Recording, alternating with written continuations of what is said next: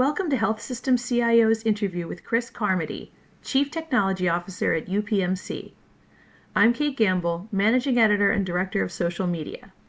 In this podcast, Carmody talks about the importance of collaborating with clinical, operational, and executive leaders to help minimize and mitigate risks, how UPMC is leveraging analytics and predictive modeling to reduce readmissions and change care pathways, the organization's rigid policy when it comes to introducing new technologies, and what he believes is the most important skill set for CTOs. I want to get into what you guys are doing at UPMC and talk about your role itself. And you're the CTO, correct? Yes. So CTO for all UPMC and responsible for a pretty large component of the IT organization. So obviously your traditional CTO role is usually responsible for the infrastructure and the architecture teams, which I am. But my scope of responsibilities include all cybersecurity, about 4 of our 9 current EHRs, all the hospital regions and all the outpatient and ambulatory sites domestically, all the corporate applications like the HR systems, finance, supply chain, the interoperability solutions, which we use DB Motion to connect all those disparate clinical and ancillary systems, our enterprise project management office, our help desk, PC support, all those different functions all report up through me. So it's a vast many groups, and it's fun. No 2 days are alike. Yeah, I'm sure. And one of the things that we're finding is that the CTO role is very different from what it was even just a few years ago. And it's probably not the same from one organization to the next, but you really have like you said, a really vast array of things that fall under your purview. So is that challenging, or how do you kind of approach that? I have a great leadership team that's well seasoned. I actually have, at this point right now, I have 15 direct reports. Many are vice presidents that are leading different areas, like our chief information security officer. So I work very closely with them, very much engaged, and kind of bounce around from being, doing the proactive planning and strategy and vision to dealing with issues. So you got to be able to juggle many balls in the air at the same time and be available and be the person from my role to do the blocking and tackling. So my leaders and my teams can do their jobs most effectively. I think that's kind of my role. And again, the fun part is doing the vision and strategy and looking at what new technologies can be used, especially to UPMC, where the size and scale is usually the determining factor in terms of what will work at a UPMC versus not. And a lot of times that's the challenge we have with different technologies. We definitely exceed a lot of upper limits of capabilities for different tools from that perspective. So, yeah. And it seems like it's a nice balance there. You have a lot of the blocking and tackling, like you said, but also that strategy and vision. And I think that speaks to kind of how these types of roles are evolving.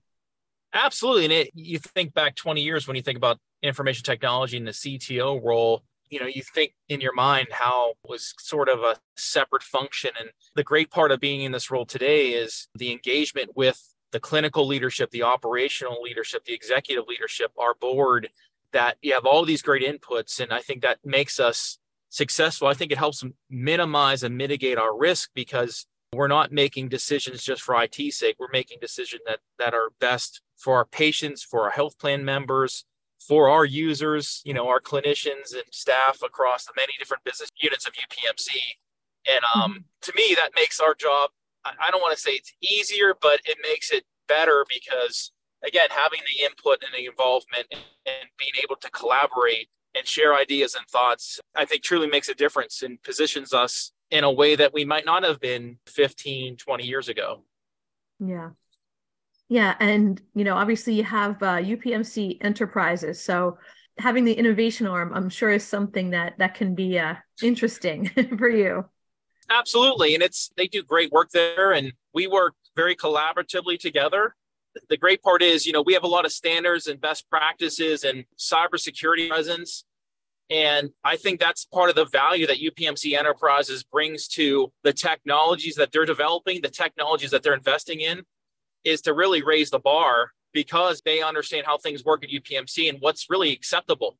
And to my point before about being able to scale to our size, it's a great partnership to help really vet these different technologies or improve upon the technologies. Again, whether we develop the things in-house or it's something that we make an investment in and we help make better. So again, that's the way I kind of look at it.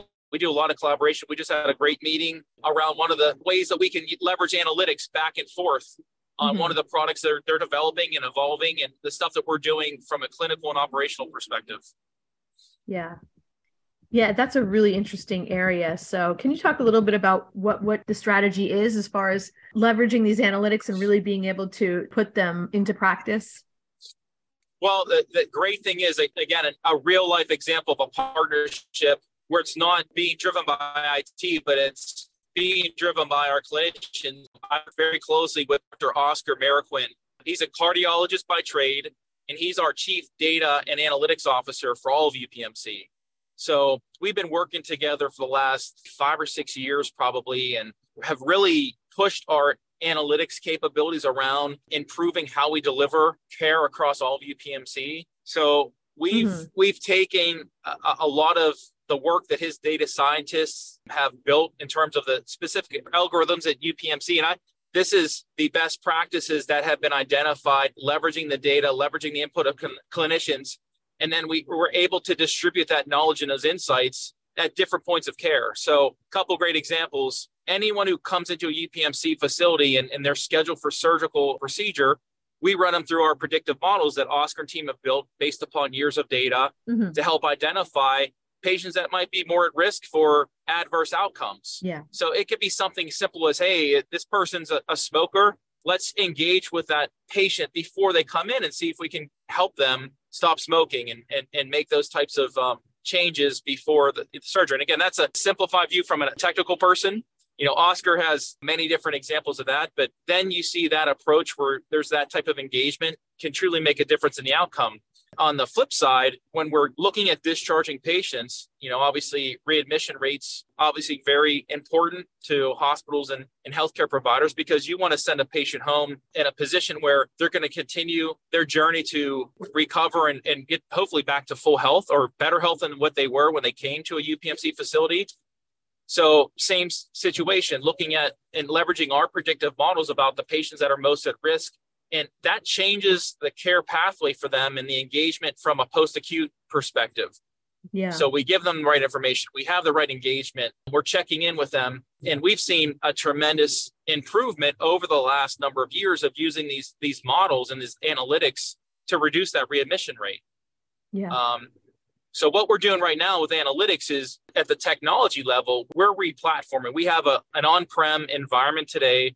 We're moving to cloud-based technologies to really help us scale and grow and really accelerate those insights and place them back at the point of care where clinicians can take action on them. And again, it's really an augmentation of that care delivery and a great input for clinicians to again, improve that outcome for the patients that we're taking care of at all UPMC facilities. Yeah. Yeah, so this really goes across so many different areas, different aspects of care, which is interesting. And you talked about moving to the cloud. Where are you in that journey right now? Well, we've been in the cloud for almost a decade. This specific to analytics, though, we saw the opportunity. We were just bouncing up against some boundaries in the physical on-prem environment that, you know, it doesn't make sense. From a financial perspective, from a tools perspective, most of the AI and ML tools are being developed based upon cloud.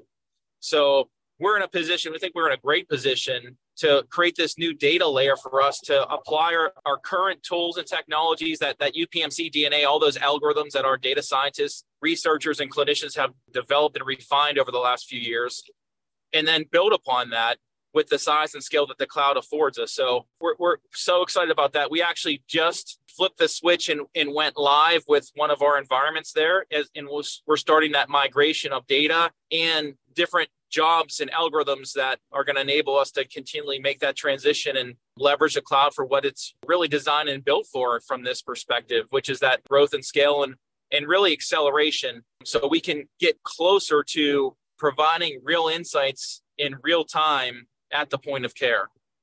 Yeah. Yeah. And that's one of those really overarching goals, right?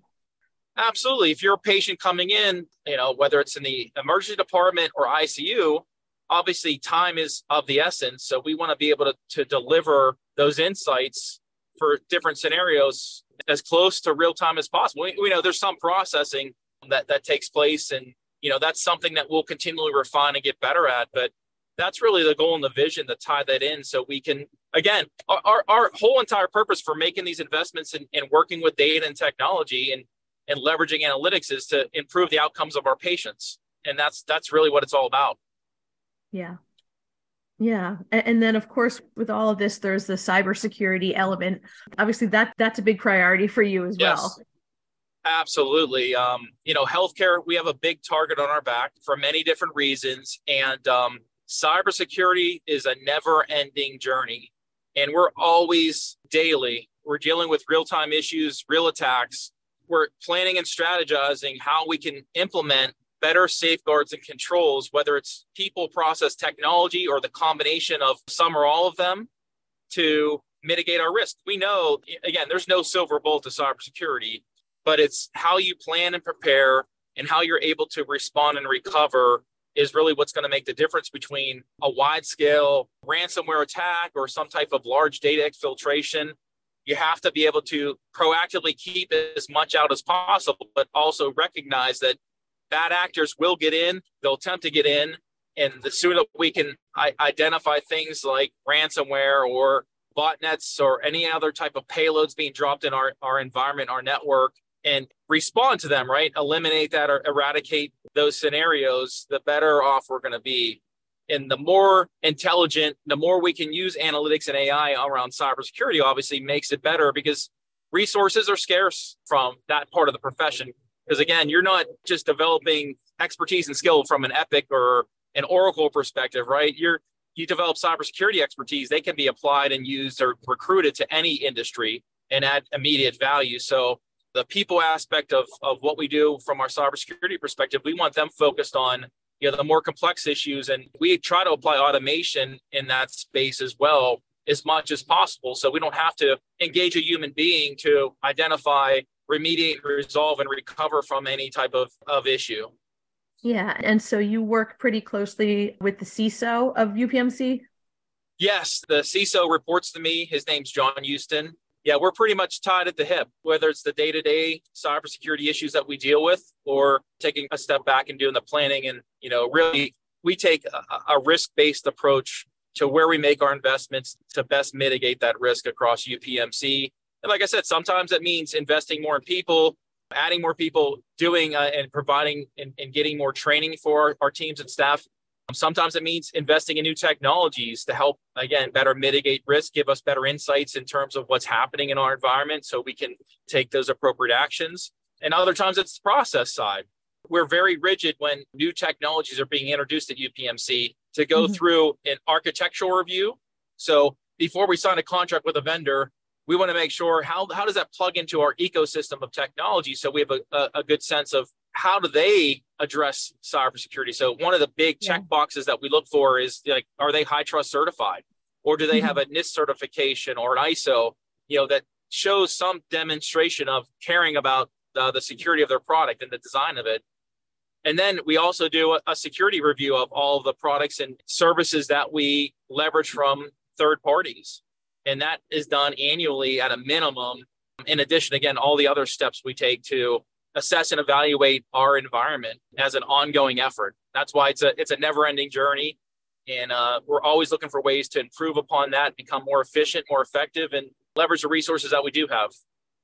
Yeah. And you touched on something that's come up in a lot of the discussions we've had recently, which is third-party risk management. And that seems like something that's kind of gaining maybe a little bit more traction now, as people are realizing, you know, just how significant that is with how many third-party solutions there are out there. Absolutely. A lot of times what you see is, you look at many different studies, those third-party breaches are very important and very high up on the list for healthcare organizations, because we do rely upon other companies and technologies to help deliver patient care or support our operations.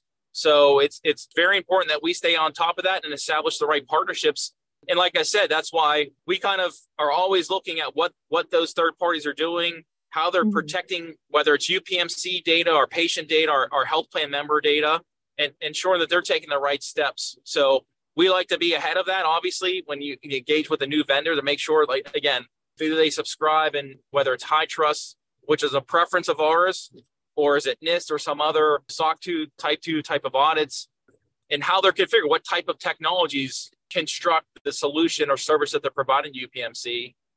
And then we have to continually monitor them, you know, throughout the life of that agreement and that work that they do. So it's definitely a challenge. It's definitely in front of mind for us.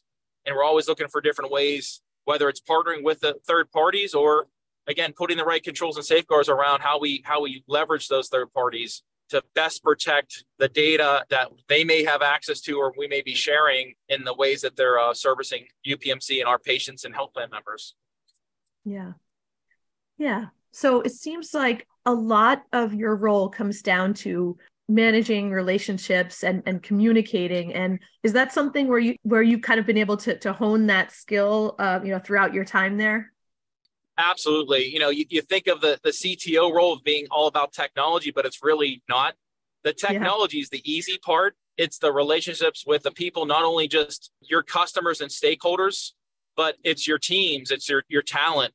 And I find myself really spending a lot of my time helping hone those skills for myself and my team to make sure that we're communicating well, that we're applying our critical thinking to problem solve. And again, engaging and taking the right proactive steps. So we're all in this together. We're all working and moving forward as teams, whether it's a temporary project or it's an actual, you know, like our cybersecurity team that's working to protect UPMC. So I think that's so important and so critical. And, you know, the one thing I think I've learned over my almost 25 years now at UPMC, probably the best skill set you could have in this role is to be able to listen. No, I know I'm doing a lot of talking right now, but it's to shut your mouth and let your stakeholders, let your customers, and let your teams, your staff, your leaders tell you, here's where we think we can get better. Here's where we need help. Here's where we need resources. And I always try to do my best to put myself in a position so I can listen to them and hear. And then it gets back to what I mentioned before about the blocking and tackling. I need to respond and help them by doing those types of things. Again, whether it's obtaining more support financially from a resource perspective or budgeting perspective to help address these different issues, or it's, you know, making changes to the organization or making a decision on a technology, all that's important. This role, it's not just me, it's a team effort to be in healthcare these days and delivering technology and services and solutions to a very big organization, quite honestly. And obviously we can't do it alone. And that's the great part of my job. It's the people that I get to work with. They're so talented. Their expertise, their experience is so valuable to putting us in a position to be successful. Yeah. And you just mentioned being there almost 25 years. And I don't have to tell you that that's kind of rare in healthcare.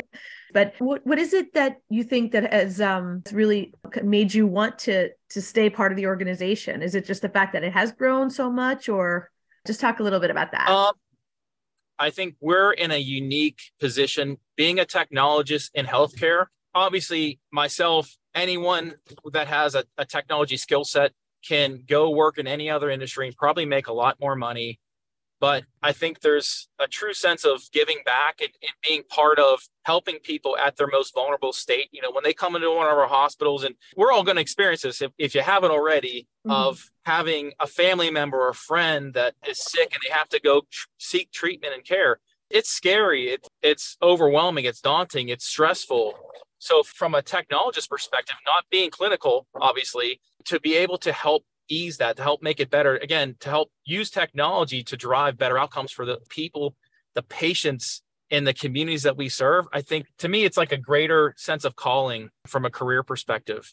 And I think that's why a lot of us do stay in healthcare for our entire careers, because, again, there's a tremendous amount of value of contributing our talent and skills to, you know, helping someone out, helping our fellow Pittsburgh or Western Pennsylvania or Pennsylvanian out or wherever we're at, overcome their illness or whatever it is that we're providing that service for them at UPMC. So that's really the driver inside of me.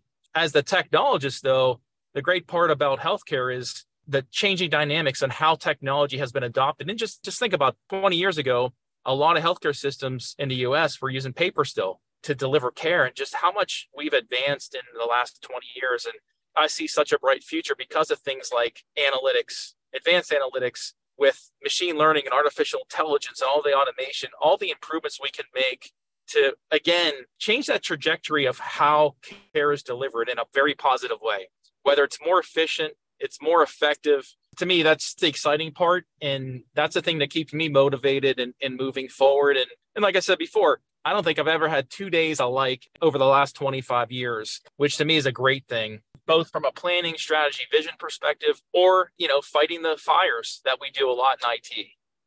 Yeah. Yeah. This is a whole other conversation, but then seeing everything that's happening from a digital transformation perspective, that probably speaks to what you said about the future, where this industry is going and, you know, wanting to be part of that. Absolutely. The interesting part and the transformational part, I think, of healthcare today is it's really the decentralization of care, right? Mm-hmm. So we've been so used to trained to going into a hospital or going to a doctor's office, and COVID really helped accelerate the use of telemedicine. Even though we've been doing telemedicine for years, decades, that really helped the adoption that have patients and, again, health plan members feel more comfortable by receiving care that way. And I think leveraging technology, you can send technology, that, you know, the whole IoT concept, wearables and sensors and high definition video, with the advent of 5G becoming more and more readily available to different communities. We're transforming healthcare into a more consumer-centric service industry to give those consumers options about how, when, and most interesting, where they receive their care. And that's, it couldn't be done without technology. So I think there's a lot of growth there. I think there's a lot of transformation that's going to happen, and you know, looking forward to hopefully being a part of that into the future. Thank you for listening to this podcast from healthsystemcio.com. To hear other podcasts, visit our website or subscribe to our account in iTunes at healthsystemcio.com/podcast.